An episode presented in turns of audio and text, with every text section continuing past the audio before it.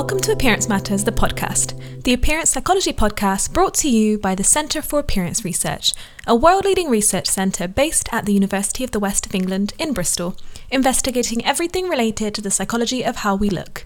I'm Bruna, and this is our December Dictionary series, and today's word is appearance pressures.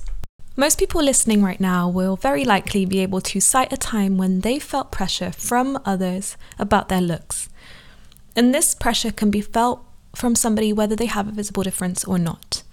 Pressure could come from other people through, for example, appearance-based comments or the media. It's not surprising that perceived appearance pressures are so high because in modern Western societies we're bombarded with messages every day about what the quote-unquote ideal appearance is. And this might be referred to as a beauty ideal or a thin ideal, which specifically focuses on weight.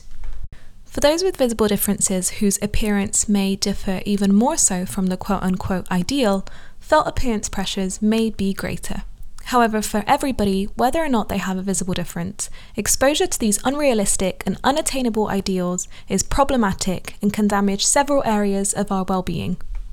A commonly cited model in appearance research is the tripartite influence model, which explores where appearance pressures come from. The model suggests three primary influencing variables, and these are peers, parents, and the media.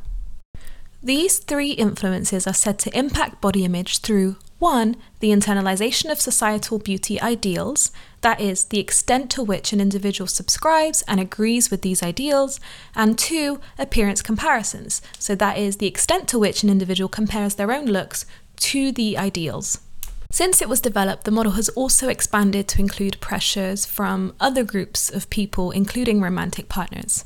I hope you've enjoyed learning more about appearance pressures and have been enjoying listening to our December Dictionary series so far. As always, please do remember to share, subscribe, rate, and review.